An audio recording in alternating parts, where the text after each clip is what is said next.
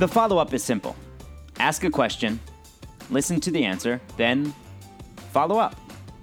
I'm your host, Noah Coslov. Enjoy.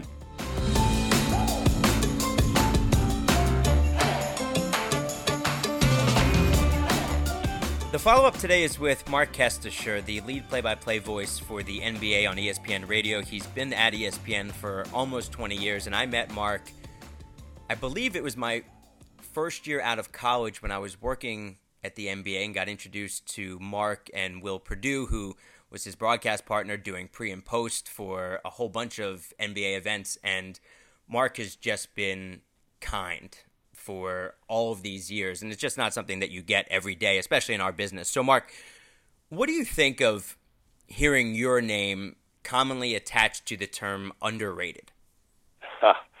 Well, I guess uh, the first thing I think of is um, you must be good at what you do if you're underrated in someone's opinion.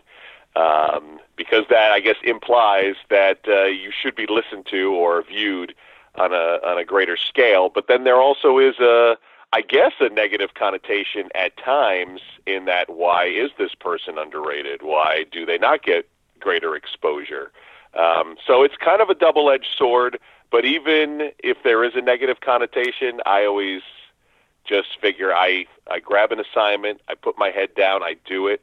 I hope that it's received well by the public. That's really what I strive for. But you never really get the sense um, how it's taken by the public until you meet some people every once in a while, and you know they say nice things to you. But ultimately, you know it comes from your boss when you get that second assignment or the 100th assignment, or in my case, at some point you actually climb up the ladder, and next thing you know, you got the assignment that you always wanted. So uh, it kind of works both ways, but I, I largely, since I, I take things as uh, the glass is half filled, I'll, I'll usually take it as a positive. Do you correlate underrated with underappreciated?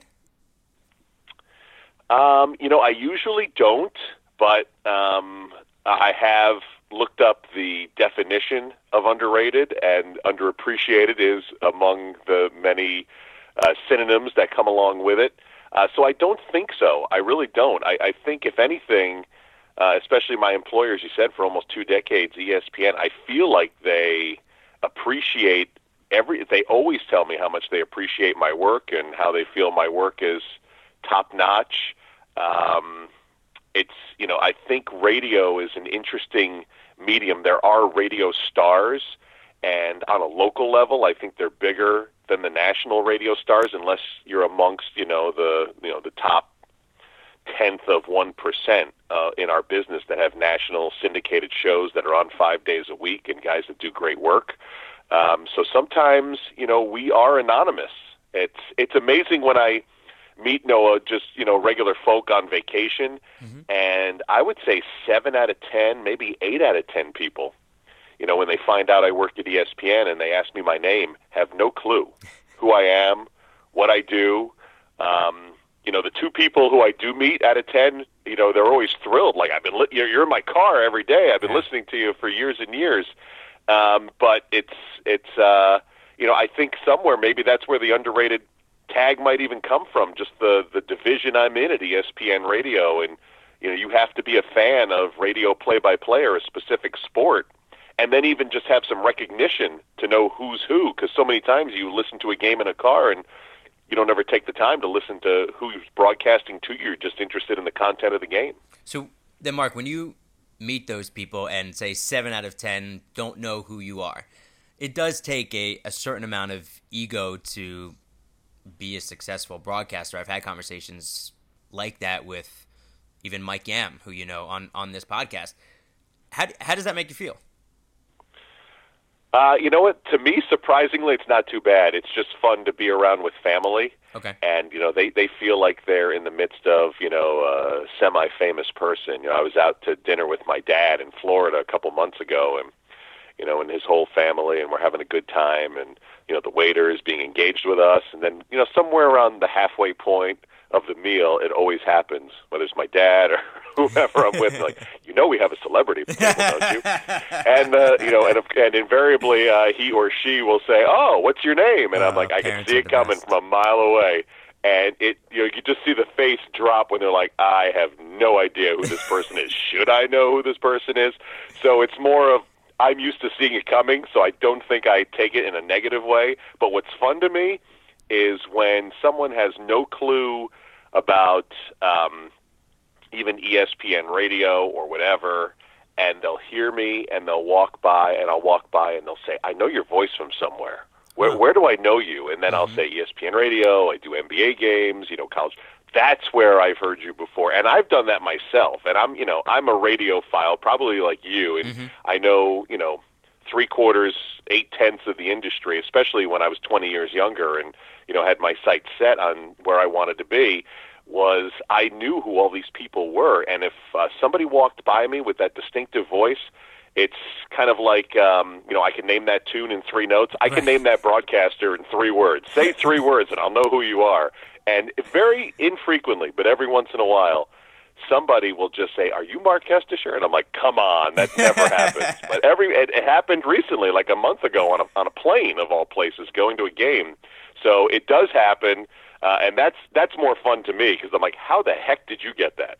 So then, how did that conversation go on the plane? Was the person sitting next to you, and then you had to talk to that person throughout the entire flight?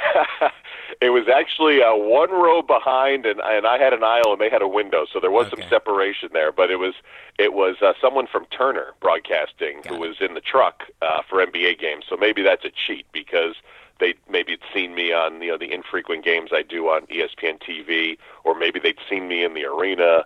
Um, but yes, someone that wasn't a voice recognition. That was someone who came up and just happened to say, "Are you Marc Kestecher?" And I'm just like, "How the heck did you get that?" They saw me working on my computer with, you know, notes to the game that are like you know font 85 for old man eyes, and they probably could see it from 18 rows back. And like, all right, I'm putting two and two together. You're going to Oklahoma City. You're studying a NBA chart. Who is this guy? Aren't parents the best though? You, you mentioned that Oh. your, that your dad says, "Ah, we got a celebrity here," and, and sure, you might roll your eyes inside, but parents are the greatest. Oh, they are. I mean, and look, you know, they're they're so proud. I had such an odd and strange uh, broadcasting upbringing in that I went to Syracuse University. Yeah, not for broadcasting, but for chemical engineering. And then uh, about my junior year, decided my true love, which had always been broadcasting, and I'm at a broadcasting school, and I was doing terribly in my, you know, chemistry seven class, and uh, on my fifth calculus class, I'm like, I got to get into broadcasting, and so it was a long, convoluted, difficult trip that when you look back on it is difficult, but I loved every moment of it. Had no idea where I was going, but knew where I wanted to get to. And so to see kind of the pride in them in the last 20 years, I mean, they've been proud of me whenever, but I knew there was questions as I would have questions for my kid that went halfway through college for one discipline and then did a 180 into a business where you know you work for free a lot of times when you're younger for movie tickets at the local FM radio station and then you're trying to carve your niche into an impossible business. And so I think there's some extra pride there that they can't believe I gotten to where I reached. What attracted you to chemical engineering?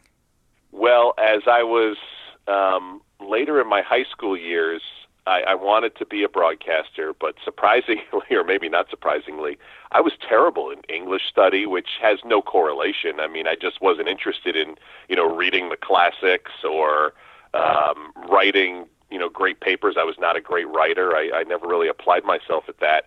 And I was a natural at math and science. I mean, I didn't even have to try. And I used to, you know, get 98, 99s in chemistry and trigonometry and and all that. So it just seemed like, all right, where can I take this and uh, make some money quickly out of college? And chemical engineering uh, uh, back in 1986 seemed like that avenue. Until my um, girlfriend's father took me to her workplace. He was a chemical engineer making caulk, and I was at the caulk vat all day.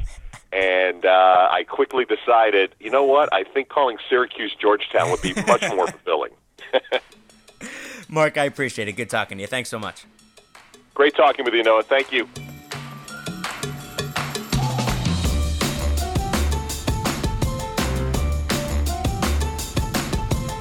Marc went from chemical engineering to broadcasting Warriors Cavs in the NBA Finals. No one gets to a certain job the same way, there's no specific path. He's the voice of the NBA on ESPN Radio. That's a huge deal. And it takes a special person with the right values and perspective to be okay with 7 out of 10 sports fans not knowing who you are when they meet. And as he said at the top, being underrated means that you're good at your job, and Marc's great at what he does.